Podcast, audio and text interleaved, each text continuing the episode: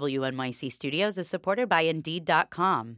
Are you hiring? With Indeed, you can post a job in minutes, set up screener questions, then zero in on your short list of qualified candidates using an online dashboard. Get started today at Indeed dot com slash podcast. That's Indeed dot com slash podcast. Science Friday is supported by Sunbasket. No matter your lifestyle, Sunbasket caters to your kind of healthy. With delicious meal plans like paleo, gluten-free, Mediterranean, and vegan with quick and easy recipes, you can enjoy a dinner full of organic produce and clean ingredients in as little as fifteen minutes. Go to sunbasket dot com slash Friday today to get up to sixty dollars off.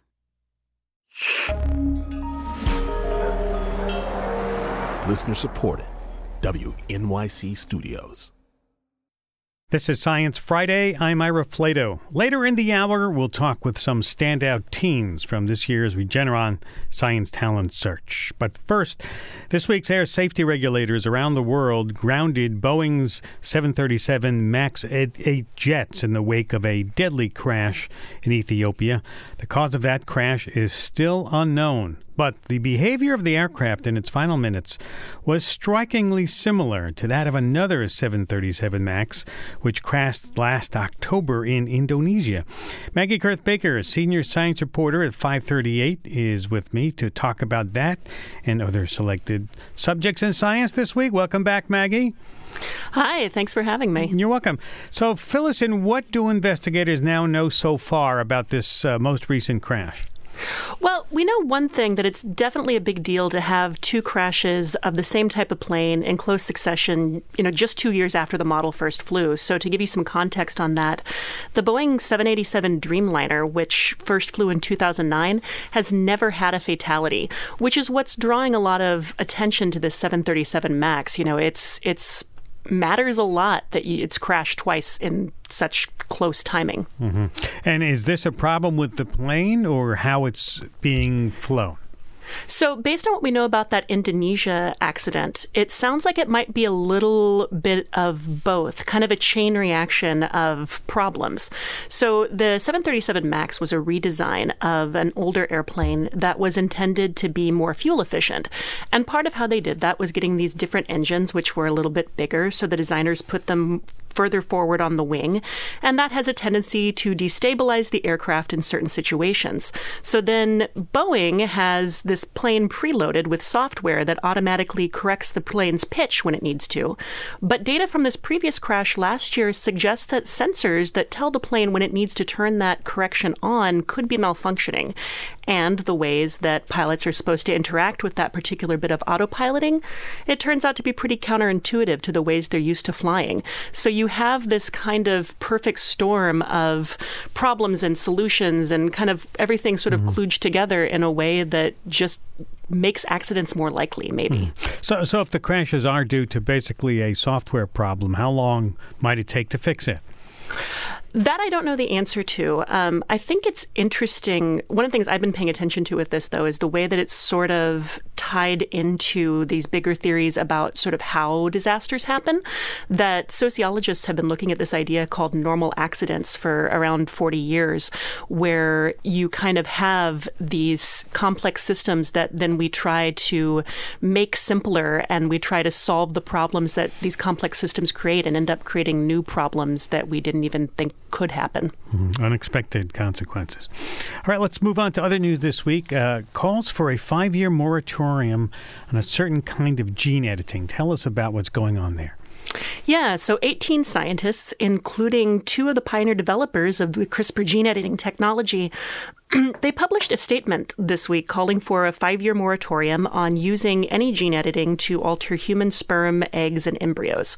And obviously, that's part of a reaction to that work of the Chinese scientist He Jiankui, who announced back in December that he'd been doing these secret experiments and had produced genetically edited babies. But there's been some pushback to this. And what's interesting about it is that the pushback is sort of based around the idea that, you know, first off, this is a completely unenforceable mandate. You know, it, there's no central office of international science that can tell governments what to do. And it's all kind of creating sort of a voluntary mm-hmm. sign-on thing that then governments would have to pass laws about. And second, a lot of governments already have laws on the books about this. Yeah. So you have the whole situation in China. The Chinese government had already advised against it. So anything like this wouldn't really stop someone else from doing the same kind of work that He was doing. You know, this reminds me of the Asilomar Conference back in nineteen seventy-five, where Uh, genetic engineering had just been born, and the scientists were fearful it might something might crawl out, and they stopped their research mm-hmm. to talk about it, just like this conference, it seems. But nothing, you know, and, and it was a voluntary thing also. Right, exactly. And one of the things that it sort of ends up coming down to is that, you know, we have all these different structures for regulating science on the international level. We have local laws. We have the power of financing. But a lot of the times what it comes down to is whether scientists can convince other scientists that something is wrong yeah. and that they should feel bad about doing it. Mm-hmm. Peer move. pressure, essentially. Yeah, I get it. It's true. Let's uh, move way back into time where there is research out this week about an ancient solar storm. Yeah, new evidence that suggests a massive wave of radiation from the sun crashed into the Earth around six sixty B C. It would be one of the strongest solar storms we've ever found evidence of. Uh, so these are things that happen periodically. They're just natural processes associated with shifting magnetic field on the sun. You can kind of think of it as like a sun burp. And when they happen, you get these waves of charged particles that hurtle through space. And sometimes they have enough energy behind them that they can get through the Earth's own magnetic field. So that can be a big deal to us here now yeah. because these waves of solar radiation, they can damage satellites. They're dangerous for astronauts. They can even mess with technological infrastructure here on the ground. And we don't know how common they are. So scientists are looking for evidence in ice cores in this case, also in tree rings, of these older mm. solar storms that happened, so we can get a better idea of how common this is and how much we need to worry. Finally, I want to get into a topic that's uh, closer to home, and I'm talking about really closer, toilet paper. I read this. The soft versions of toilet paper are destroying forests in Canada. Yes, oh. yes. Your your delicate rear end is responsible for natural deg- degradation all over the world. Um, the National Resources Defense Council had released a paper this week that found that the U S uses more toilet paper per capita than any other country. So four percent of the world's population, and we account for twenty percent of toilet paper consumption. And most of that is virgin paper, not recycled, which means this huge impact on forests. But then you have the whole deal where recycled toilet paper is not the soft, cushy, comfy stuff. So it's really hard to convince consumers that that's what they want. You've kind of got this conflict there between, I guess, supply and demand. Certainly there's a bacteria or a yeast somewhere that could chew it up a little better and use the recycled stuff, you know.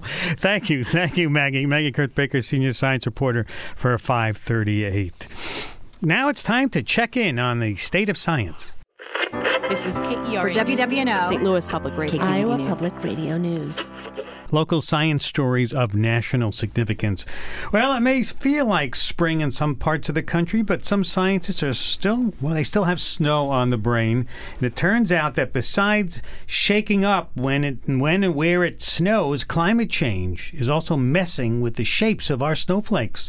And one local citizen science project is asking you to help document the process.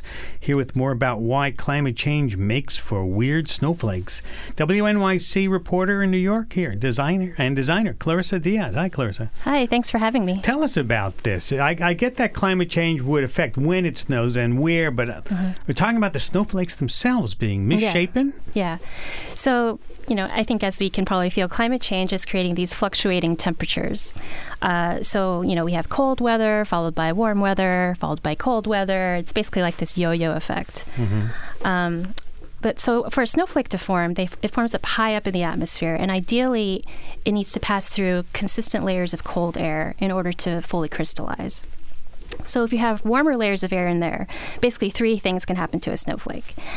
The first is that a snowflake can only partially form. It basically partially melts because of the warmer air. Mm-hmm. Um, and this is actually known as rounding. Uh, and um, basically the... the structure, the intricacy of that snowflake is less defined. And the second thing that could happen is that um, because the air is warmer, you actually have more liquid water in the air, right? So you get these like droplets of water. Uh, and those are actually known as, uh, they're called rime. And they act, will actually act like a glue, and they'll stick onto the snowflake. Uh, and if you get a covering of rime or a covering mm. of these droplets, it's known as grapple or soft hail. Mm-hmm. So, so why do these snowflakes need to be studied? What, what are you going to learn from that? Yeah, so another thing that happens is they, they kind of smash together in the wind, so they're ab- less able to reflect light. And the important thing is not only what happens in the atmosphere, but when it actually goes on the ground, it creates this winter snowpack. And if the snowflakes are less able to reflect light, then that mm-hmm. means the snowpack is, is less able to reflect light too. So everything just melts faster. And that actually ha- can have ap- implications for um, you know, the hydrology of the region, uh, we, you know, the water that goes into streams and reservoirs, as well as the nutrients that that snowpack mm. contains for uh, that's absorbed usually gradually from the soil uh, by the soil uh, and produces uh, n- nourishment for spring vegetation. So you yeah. want our listeners to pitch in on a project. Tell us about that. Yeah, so uh, we worked with Doctor Marco Tedesco at Columbia University's Earth Institute and his team, uh, and we basically followed them to understand how they collect data, and we worked with them to create this snow kit that anybody can use uh, to kind of take photographs of snowflakes and see how they're changing, and also measure the depth of snow in their local area. Mm-hmm. So. Here's uh, J- Jared Enton, manager of Terrestrial Hydro- Hydrology Program at NASA, talking about it. When you think about these models that, that we use, um, they need a lot of uh, what we call validation. So we need people out there taking all sorts of different observations. What NASA's doing at this point is also trying to move beyond just is snow on the ground or not, and start to answer deeper questions like how much water is actually stored in the snowpack. Mm-hmm. So you want our listeners to actually go out and do this? Yeah, and uh, we actually have the snow kit all designed. What is a snow kit? You, yeah. you get a kit. Yes. And it, then w- what do you do? Uh, you basically, it has a clip-on microscope that uh, clips onto your smartphone, and that allows you to take microscopic images of the snowflakes. It's it's really cool to see that. And then you email them someplace? Uh, yeah. So we have a website that we built uh, with Columbia University where you can get all the resources that you need in order to use the kit, and as well as upload data for the scientists. That's cool. Yeah. Get out there before the snow. Yeah. Get out there while there's still snow, yeah. right? uh, there, and there's uh, actually more on our website. If you want to do this, it sounds cool. Uh, sciencefriday.com slash flakes, sciencefriday.com uh, slash flakes. Clarissa, thank you. Thank you. Thank you time to be with us today. Clis- uh, Clarissa Diaz, a reporter and designer at W N Y C. We're going to take a break, and when we come back, students are protesting government inaction against climate change. It's going on as we speak. We're going to take you there to two locations. We're going to go to Indianapolis and New York City here, so stay with us. We'll be right back after this break. This is Science Friday. I'm Ira Flato. It all started with sixteen-year-old environmental activist Greta Thunberg. Last August, Thunberg started skipping school in Fridays to protest outside Sweden's parliament, insisting her country get behind the Paris Climate Agreement. Her protests have inspired thousands of young people around the world to join Fridays for Future. That's a hashtag, Fridays for Future movement, skipping school Fridays to demand that their governments take action against climate change. And today, those young people are taking steps Well, a step further, joining together across more than ninety countries, twelve hundred cities, for a global youth climate strike. It's happening in cities across the world as we speak, including here in New York, where we have our guest, Sarah Kaplan, science reporter for the Washington Post, on the scene in Manhattan's Columbus Circle. Hi, Sarah. Hey, Ira. Tell us what the scene is like where you are. How many students are there? What's going on? We could probably hear some of the background noise. It is pretty busy. I guess there are about a thousand, if not more, students here. Um, lots of them have posters. They are chanting um, the, you know, we are the youth, we are the future, we want climate change, uh, action on climate change now. Um, and yeah, they've been sort of pouring in from all over New York. There were ten protests around the city this morning, and they're kind of coalescing at this rally here at Columbus Circle. How did how did it get organized there? Did, was it all online and people know to come?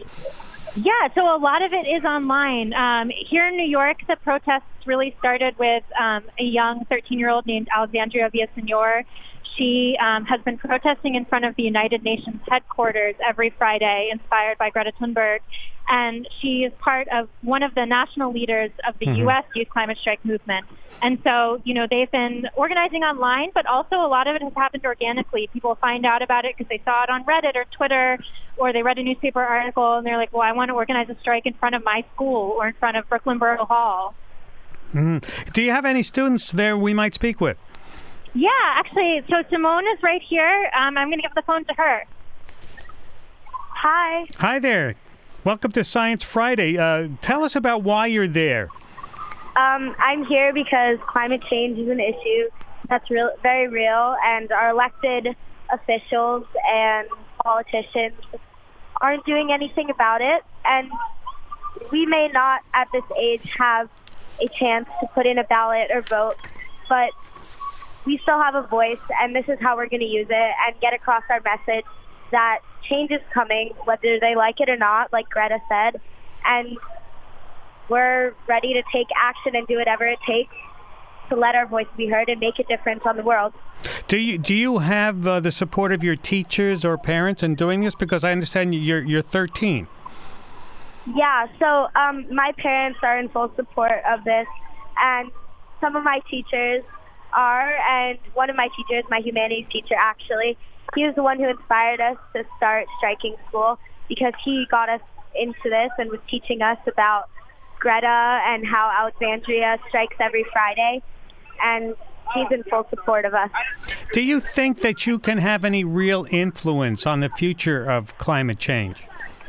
Um, I think so, because every person can make a difference. Every person's voice matters, and if you think that your voice doesn't matter, then no one's ever going to make a difference and no one's ever going to change, because if everyone thinks that, nothing's ever going to happen, and everything adds up. Everything makes a difference in the end, and I think that's why this movement has already grown so much.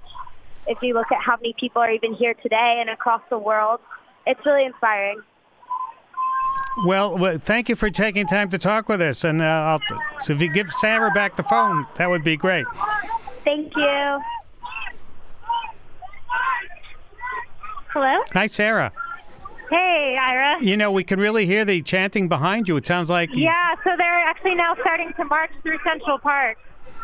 Wow, and and uh, she she seemed to, you know, the students seem to be very motivated here. They're like, they feel like they can make a difference. Yeah, I think that for them, it's um, they really feel like this is their future that's on the line. Uh, the, you know, climate change so often for people feels really abstract and uh, in the distance, but I mean, if you're a fifth grader now, then by the time you graduate college, that's going to be twenty thirty, which is when the U N has said that, um, you know, we can start the warm may, the planet may warm by one point five mm. degrees Celsius. So, and we'll start seeing really dramatic implications of climate change. So I think it, it feels probably more visceral and more real to these kids than it does to a lot of adults. Well, Sarah, thank you very much for taking time to uh, head out to New York uh, and to that site, the pro- the, the uh, striking site for us. Sarah Kaplan, science reporter for The Washington Post. Thanks again. Now we want to turn to uh, another part of the country, to Indianapolis, Indiana, where another strike is just wrapping up. And uh, joining me from there is Isabella Falahi, student organizer for the Youth Climate Strike. Isabella, welcome to Science Friday. Hi, thanks for having me. You just wrapped up, right, your youth climate strike uh, there in Indianapolis? Yeah, we, how did it go? We just wrapped up. Um, it went great, actually. Um, I think at peak we had maybe around um, three hundred to four hundred people from across the state um, in over twenty different schools. And um, everyone was super involved and engaged, and we got people signed on to the hashtag Join Juliana brief. They got us um, work with, um, like, two or three other organizations, and in order to continue their efforts after today to fight for climate justice. I want to also bring on uh, another guest who's joining us uh, from Boston, uh, Varshini Prakash, co-founder and executive director of the Sunrise, Sunrise Movement. Welcome to Science Friday. Hello. Thanks for having me. How does it make you feel when adult politicians don't seem to take your youth movement seriously? Varshini? Oh, whoop. Sorry, thought you were talking to Isabella well, there. I'm going to I'm going to talk to both of you. I wanted to know. Great. Yeah. Great. No, I mean, I think what we are seeing right now is an unprecedented call for action globally. I mean, I've just been glued to my uh, computer screen this morning, and we have seen that the politicians, the generations before us, have failed the future. They haven't heeded the science. They've pandered to oil and gas interests, and they've dragged mm. their feet at the moment when we need courageous leadership the most. And now this movement is is emerging to really shock the world into recognizing that we have just twelve years left to take drastic action, and that our politicians need to do something about the climate crisis or get out of the way of the new um, energized leadership that's emerging from the youngest of the young in this country and around the world. Isabella, do you think that adults are taking you seriously now? Um, I think they're going to start taking us seriously very soon, and if they aren't, then um, we're just going to keep striking, we're going to keep fighting, and we're going to keep um, yelling out the injustices that the youth are facing, that our future is facing, and they will take us seriously. I'll promise you that much. How did you get involved in this movement, Isabella? Um, so Isabella reached out to me because um, a lot of us youth activists from across the country were um, we're good friends. We have a network, and so she reached out to me and asked me if I could help lead one in Indiana. So we got the whole process started. We got our permits. We worked with representatives from a bunch of different schools, and that's how it started here in Indianapolis. And what what is, is going to happen after today? Does the movement sort of break up, Isabella? The movement is not breaking up. I'm telling you that much. If anything, we're more energized, and we're ready to keep fighting for climate justice. We're ready to keep demanding um, the utmost support from our legislators.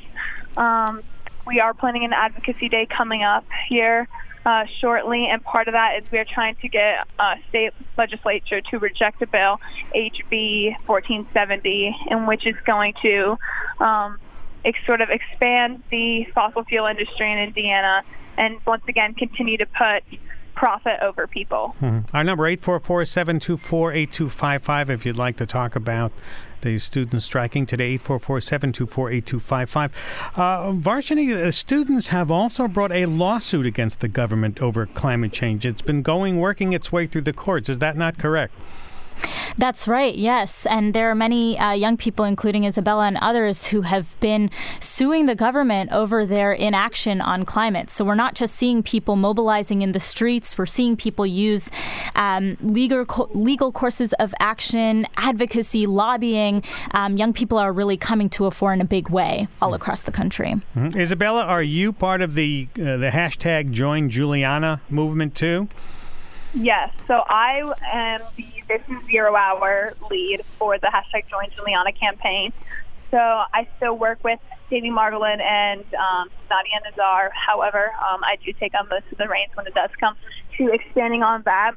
We are working with Our Children's Trust. Um, um, the goal for today was to get strikes and encourage uh, students attending these strikes across the country to sign on to the amicus brief. And I think we've done just that. And afterwards, um, Join Juliana's got a lot to come. And we're really just trying to maintain this momentum behind the youth plaintiffs um, until June's hearing. Mm-hmm. And, and are you surprised by the turnout you had today? Um, I am not surprised by the turnout we had today. The youth are educated on the subject, they're passionate about it, and they understand that our future is at stake. Mm-hmm. How do you feel when, you know, there have been there have been pictures of uh, the youth marching on Capitol Hill and some of the politicians sort of poo-pooing the, you know, these little kids are up here. Get get them out of our hair, you know? Not all of them, but some of them. Um, I think that they're just scared. They're scared that they're not going to win their next election because we are speaking truth to power. We are dismantling the system that's in front of us and which prioritizes fossil fuel money over uh, students, over the youth future. And we are quickly exposing that to for the world to see, for Americans to see, and for the world to see. And I think that's going to stop real quickly, and that's why they're so scared of us. You, you sound like you're making a pitch as a politician. Well... Do you want to get into politics? Absolutely. Um, I want to obviously go through House of Representatives and the Senate, but my ultimate goal in my life is to aim for the Oval Office in twenty forty-four, and I hope that politicians today can start making changes to address climate change so that I have the ability to achieve that dream. You promised to come on Sci-Fri, Science Friday, and back in, when you get there in twenty forty-four? Absolutely. uh, Varshini, the youth-led climate change movement supports the the Green New Deal. So if the government were to accept, let's say, the Green New Deal, would, would that be good enough? No. Yeah, absolutely. The Green New Deal is just a step. Okay, Isabella, go ahead. Sorry. You can you can you can go first. No, no, I'm sorry. Go ahead. No, you're good. Um, yeah, so, I mean, how we understand the Green New Deal is really, the Green New Deal is probably the only solution on the table right now that actually tackles the climate crisis at the scale that is required and mandated by science and, and that justice demands. Um, it is a ten-year plan to rapidly overhaul every part of our economy and society at a scale not seen since World War Two, to eliminate poverty, to create tens of millions of good, high-paying jobs for working people, and to ensure a just transition for communities that are on the front lines of poverty and pollution. So it is one of the most mm. comprehensive uh, solutions out there right now, and has garnered a lot of support from um, twenty twenty hopefuls, from politicians up and down the ballot, and also also a wide swath of the population. I'm Ira Flater. This is Science Friday from W N Y C Studios. Let's go to the phones. Uh, let's go to Ryan in Charlotte, North Carolina. Hi, Ryan. Hey, Ira. How are you today? Hey there. Fine. Go ahead. So I just wanted to comment on everything that these kids are doing. Um, I myself am twenty-five years old, and I've been to um, E P A forums and Clean Air Acts in the Charlotte area, as well as Raleigh, North Carolina. Um, typically, I'm the youngest person that's there, and sometimes I'm one of the only um, just concerned citizens. So the fact that all of these amazing kids are out there, they're being courageous, and they're just coming together to really make sure their voices are being heard is extremely encouraging and empowering for even people like myself, where, you know, I've kind of felt alone kind of in managing some of these functions, but now I'm feeling even more empowered by these amazing kids, because together we all are being heard and we will change the future for the better. Well, thanks for calling. Uh, Varshini, why do you think we're seeing this youth movement right now? Why is climate change resonating with them? Right. Well, I mean, I think we're really at a tipping point. As we've said numerous times, the scientists are telling us that time is running out. As long as our generation has been alive on this planet, we've seen politicians sort of pussyfooting around the issue and, and not taking courageous action. And this generation has not experienced a life that isn't full of monster hurricanes and apop- apocalyptic fires. Uh, and, and the climate, we are really a climate generation. And we're looking at a future, uh, we're looking at a world with no future, really, and saying enough is enough. What is the point of keeping my mouth shut and staying quiet and in school if we have a planetary emergency on our hands? Um, And so I really think what we're also realizing, and what the world is realizing, is that we have everything that we need. Technological innovation, technology is not the issue right now. The science tells us so. Um, public support is with us. Over eighty percent of Americans support a Green New Deal, including sixty-four percent of Republicans. Um, so right now, the only thing that is lacking is the political will. It's politicians who don't have the moral um, and Uh, courageous leadership in this moment to do the things that are necessary. Um, and that is why we're seeing this this uprising of young people around the world. Isabella, do you agree? I mean, we've seen young people taking the lead in, in uh, gun control, and now we're seeing it in climate change. Do you feel that young people have to step up now? Yeah, absolutely, because I think it's been apparent that the two things that have defined our politics in this country is money and greed, and it's affecting every aspect of our life and our future um, from a youth perspective. And we don't want to live in a world where temperatures are continuing to rise, um, sea levels are rising, and you're having starting to see um, environmental disasters take place, and that the similar sort of pattern even occurs when we when we talk about gun control and the March for Our Lives movement. Is that we're tired of seeing money take more precedence over students, mm. over youth, um, yeah. and really need more action towards it, because we don't want to die That's... from guns or climate change. Well, I can't uh, I can't advance the conversation any more than that. I want to thank both of you for taking time to be with us today. Isabella Falahi, organizer for the Youth Climate Strike and a sophomore at Carmel High School outside of Indianapolis. Thank you, Isabella, for uh, taking time in your busy day. Thank you for having me. You're welcome. Also, uh, Varshini Prakash, co-founder and executive director of the Sunrise Movement. Thank you for taking time for us on this busy day. Thank you. Thanks for having me. You're welcome. After the break, we're going to be talking to more students. We're checking in with the student scientist winners of this year's Regeneron Science Talent Search. These are big projects dealing with exoplanets and H I V. Our number, eight four four, seven two four, eight two five five. As we talk with the youth of America. Stay with us. We'll be right back. This is Science Friday. I'm Ira Flato. A quick note. This month marks a big anniversary for chemistry. one hundred fifty years since Dmitri Mendeleev. one hundred fifty years. Wow, seems like yesterday. He proposed the design for the periodic table.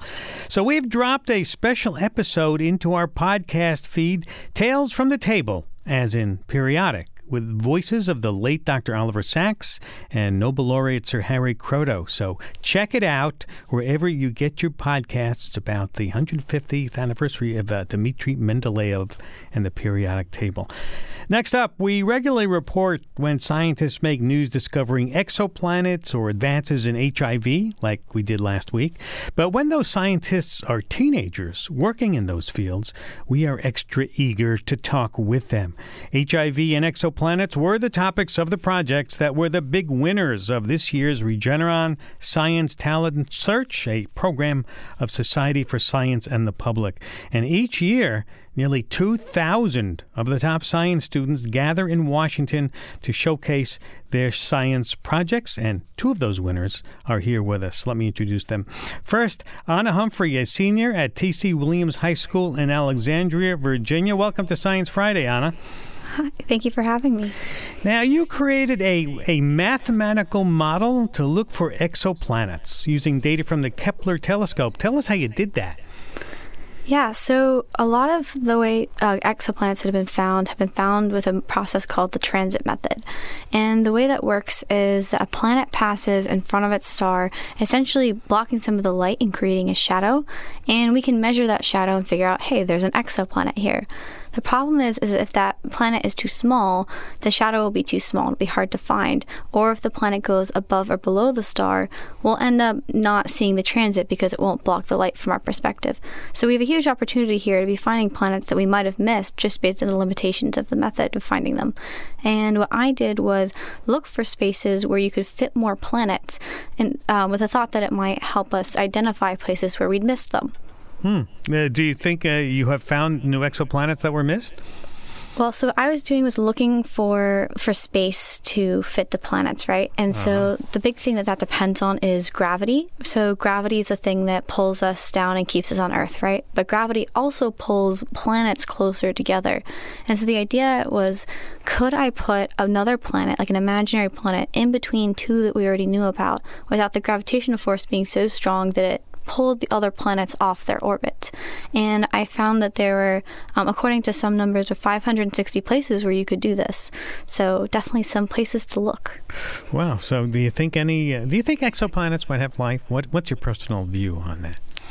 You know, I think if there is somewhere else in the universe that has life, exoplanets are a very good bet. Um, it's really exciting because I think that over the next few decades, you know, within my the beginning of my career, I think that we'll start to have the capabilities for actually, you know, answering that question and looking for biosignatures that, you know, once again, if they exist, we you know would give us some indication of that. Tell us how, how you got interested in this. Yeah, so my freshman year in high school, I had been reading some articles, and I learned about researchers at Caltech that had predicted a ninth planet in our solar system, and basically using math, and this was such a fascinating idea. Um, I did more research, and it turns out Neptune was actually found in a similar way. Basically, astronomers had um, been looking at Uranus's orbit. They had just figured out that it was a planet, and they couldn't figure out why its orbit kept being different from what we expected it to be, and um, it It took two researchers, two mathematicians, Adams in England and Leverrier in France, and they both independently figured out, like pen to paper, that you should have, um, that if there was another planet in our solar system, it would explain why Uranus's orbit was not behaving the way we expected it to. So once again, they found a planet using math, um, and that planet was Neptune. And that was, I was so hooked by this idea that I knew I wanted to use math to find planets too, and exoplanets were a great thing to look for. That's because cool. That's cool. Yeah. Yeah. And now I know science, as you do, is all about trial and error, and I know you entered a big science fair before, and you ran into a bit of a problem with one of your projects. Want to share that with us? Yeah, so one of my my first year working on the project, um, I was trying to sort of replicate the process that had been used to find Neptune, mm-hmm. um, which is looking at an orbit um, that we actually observe and comparing it to one that you modeled, like using a computer simulation, and then trying to use the differences between the two to predict a planet. So I did a model of our own solar system, just sort of as a proof of concept. And because of computational time, I only modeled the first four planets, right? So Mercury, Venus, Earth, and Mars. So I didn't include Jupiter. And it turns out when you're doing a gravitational model, right? So gravity is a factor of mass and distance. So a really large object or objects that are really close together are going to have a lot of gravitational forces, or very large, large gravitational force. Um, as you know, Jupiter is the largest planet in our solar system, and I did not include it in my model. Um, yes. So I learned, um, of course, during, I had presented at a big science fair that year, the International Science and Engineering Fair, also actually run by the Society for Science and the Public. Um, and I, uh, well, let's just say that my judges were very keenly aware that I did not include Jupiter. And I, um, uh, well, now I have a saying uh, that I've learned from that, I've learned from that mistake. And now I always say, don't get Jupitered, um, because I always want to be prepared and make sure that I'm thinking about all the possible factors that could affect my result. You got a hashtag for that? Don't get Jupiter? Now um, you do. Now I do. There you go. I want I want to bring on uh, another of the winning students, Samuel Wiseman, a senior at Harriton High School in Rosemont, Pennsylvania. Welcome to Science Friday. Thank you. Thank you for having us. You're welcome. And Sam, I, for your project, you studied H I V and something called reservoirs. Tell us about what you were studying.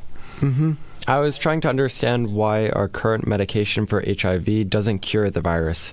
So when our current therapies for H I V came out in the late in the late eighties, early nineties, and they transformed the virus from a death sentence into a, more of a chronic illness. But they didn't cure the virus because whenever people with H I V stop taking medication, the infection returns. And that's because of what we call the reservoir, which is just our name for H I V-infected cells that manage to persist even after decades of treatment. And so I was trying to understand how these how these H I V-infected cells of the reservoir, how they persist even after decades. And so I was looking at the genetic makeup of the virus um, over about ten years in two subjects being treated. Mm-hmm. And what did you discover? And so I found that the reservoir didn't persist through a very stable force that we used to think. We used to believe that, and this has started to be disproved over the past three years or so, but we used to think that the reservoir was very stable and that H I V managed to dis- to survive despite all this treatment over decades by kind of flying under the radar. It wouldn't do anything, H I V-infected cells wouldn't do anything that the body could associate with H I V. And the immune system, when it's trying to eliminate uh, invaders, germs, it looks for things that aren't natural. And so by just hiding out, H I V was able to persist. But I found that that wasn't a complete picture, and that actually over time the body could recognize the virus. So that's a good thing for people with H I V because it shows that our body actually does have the potential to recognize and clear H I V-infected cells in the reservoir. But the problem is that I found that Um, a force called clonal expansion is vital to the persistence of the reservoir, and that it happens in extremely high frequency. And clonal expansion is just, uh, you know how all the cells in your body are, div- not all, but a lot of cells in your body are dividing all the time. That's how your skin is um, constantly reproducing itself. When a cell infected with H I V divides, not only does the human cell divide, but it carries the H I V with it. And so H I V can multiply through natural cell division in your body. And that process is going on even in even in individuals being treated for H I V, and it leads to the persistence of uh-huh. the reservoir. That, that explains it. I, last week there was the announcement about a patient that was H I V-free without drugs after receiving a bone marrow transplant. I'm sure you heard about that. Um, mm. What What do you make of that story? I thought that um, when I read it, I was actually very hopeful and optimistic because it shows that a virus that used to be a, a deadly virus and a very scary one back forty years ago, now for the second time, we've been able to cure it. And so it's a huge advance for science. In terms of whether that um, that cure itself is usable in over a wide scale for most people with H I V, it's probably right. not because it's a it's a fairly lethal procedure and you only use it for people who need it anyway for cancer. But it it's reflective of the um, the advances in science we've had over the dec- over the past decades, mm-hmm. and it reflects the fact that H I V isn't so incurable. The reservoir isn't so persistent that we won't ever be able to get rid of it. Anna, let me ask you, you know, there might be some students listening that are interested, but starting a project like this, you know, might sound too big and daunting. What advice do you have for them on how to get started? Mm-hmm. Yeah. I think. Let me add, oh. Oh, Anna, go first. mm-hmm. um, yeah, so it's it can definitely be daunting. So I, I mentioned that I started um, researching exoplanets my freshman year. I actually hadn't taken physics at that point, so um, I had a lot to learn. But basically, what I did was I, I started with this idea, right? And this idea, it took the idea that I described. It sort of took a little while to yeah. come to come to light. It, t- it was a few months, but I just kept track. I had an I have a research notebook. I, I logged. Very regularly, and I just kept track of all of my ideas. I reached out to other students. I actually reached out to a past um, student who'd participated in this competition um, that year. Um, I reached out to uh, as many scientists as I could and just had conversations. And the more conversations you have with people, the more ideas you build over time. So it's really just like mm-hmm. coming up with your initial inspiration and then continuing to develop and to develop and to develop it until you feel like you're at a place where you can start. Um, you can really start doing the research itself. Uh, Sam, uh, are there other big science issues that you are interested or concerned about? I know today, you know, there's a there are climate strikes going on. Does that does that kind of thing interest you? Yeah, I think that global warming is and climate change are huge problems affecting our time, and that we can find solutions to them through science. And I think that that's a um, a huge area for people aspiring to um, make a difference in the world for science. There's a lot of ways to do that, and I think clim- uh, in researching climate change and potential solutions to it is a huge area to make a difference. And you know what's interesting about this, let me first remind everybody that uh, this is Science Friday from W N Y C Studios. Uh, talking uh, about science and with Samuel Wiseman and Anna Humphrey. Um, you know what I find interesting as someone who's been around a while and watching a lot of this happen. I, I'm back in the day. I, it was anti-war protests that I was watching. Um, same students, sort of. Um, students seem to be less fearful of, about speaking out on it these days. They seem to be, you know, saying I'm I'm, I'm going to go out there and not not afraid to show myself in public and speak out. Do you agree with that? Yeah, I definitely agree. So I actually, um, I have a nonprofit called Watershed Warriors, and we go and we teach environmental science to um, to elementary school students, particularly like fifth graders in our in our region. And you know, one of the remarkable things that I see is that when you tell students that they do have the ability to make a difference, that they can come up with a solution that can actually be implemented and actually have an impact on their community, like that they haven't been told that before, right? They don't know that what they do can matter. Um, and they light up. And I've seen fifth graders, you know, coming up with some of the solutions for local environmental, pro- environmental problems that adults are coming up with. You know, the creativity mm-hmm. and the fearlessness is incredible once you tell them that it's possible for them to do something that matters. So I think that it's amazing that we're seeing a lot of students across the country and the world um, stand up and take advantage of the voice that they have to, you know, make their world a little bit better. Sam, do you agree? Yeah, I think that the more people who are involved uh, generally has a huge impact on movements because not only does it make the movement larger, but people have different ideas. They come from big, different backgrounds and cultures and experiences, and they all have different ideas. and they can really develop a movement into something greater than what it mm. was before. Do you think that the, the the publicity that you're getting here and and for winning the, the your your prizes, do you look forward to that kind of leadership model for you, uh, Anna? Um, definitely. Um, I mentioned before that I'd talked to past students from the Science Talent Search. I've actually, um, you know, met a number of students who've done this competition over the years, and honestly, they're some of the people that have inspired me to do research. Um, and the fact that I can be that source of inspiration for someone else is a dream come true. I'm, you know, if at least one more person goes out and research exoplanets or whatever area they're interested in, I will have accomplished my job, right? Mm-hmm. And Sam, you agree?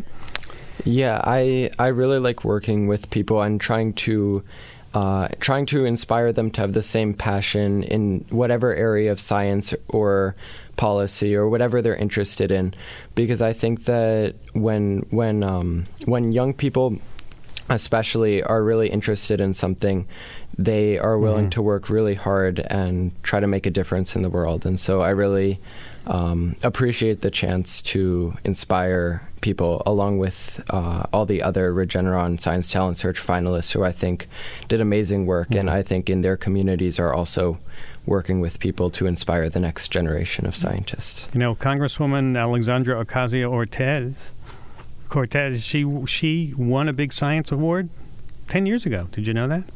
Mm-hmm. Yeah, yeah, she was yeah. an I S F alumni, I think, alumna. Yeah, does that give you any ideas? We'll see. Might stick to science, but you never know, right?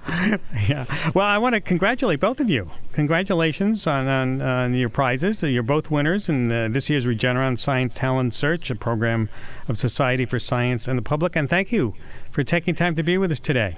Yeah. Thank you Thank for you. having us. Samuel Wiseman, Senior at uh, Harriton High School in Rosemont, Pennsylvania, and Anna Humphrey, Senior at T C Williams High School in Alexandria, Virginia.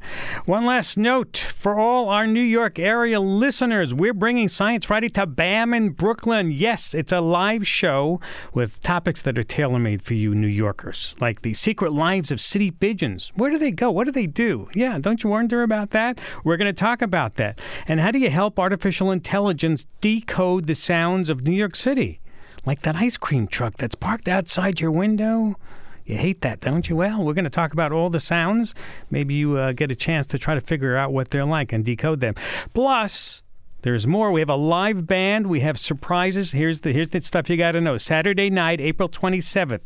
Saturday night, it's a night show, April twenty-seventh, and tickets and info at sciencefriday dot com slash Brooklyn. That's live at BAM, Brooklyn Academy of Music. You know where that is. Saturday night, April twenty-seventh. Tickets and info at sciencefriday dot com slash Brooklyn. Charles Berquist is our director, our senior producer, Christopher Intagliata. Our producers are Alexa Lim, Christy Taylor, Katie Feather, technical and engineering help uh, today from Sarah Fishman, Kevin Wolf, and Rich Kim. And, of course, we're active all week on Facebook, Twitter, Instagram, all the social media. Ask your smart speaker to play Science Friday. So every day, Science Friday. I'm Ira Flato in New York. Science Friday is supported by I B M. Technology is becoming more open, data more accessible, and the world more innovative. I B M is combining their industry expertise with the open source leadership of Red Hat to bring you more freedom, more security, more flexibility. Let's unlock the world's potential. Let's put smart to work. Learn more at I B M dot com slash Red Hat.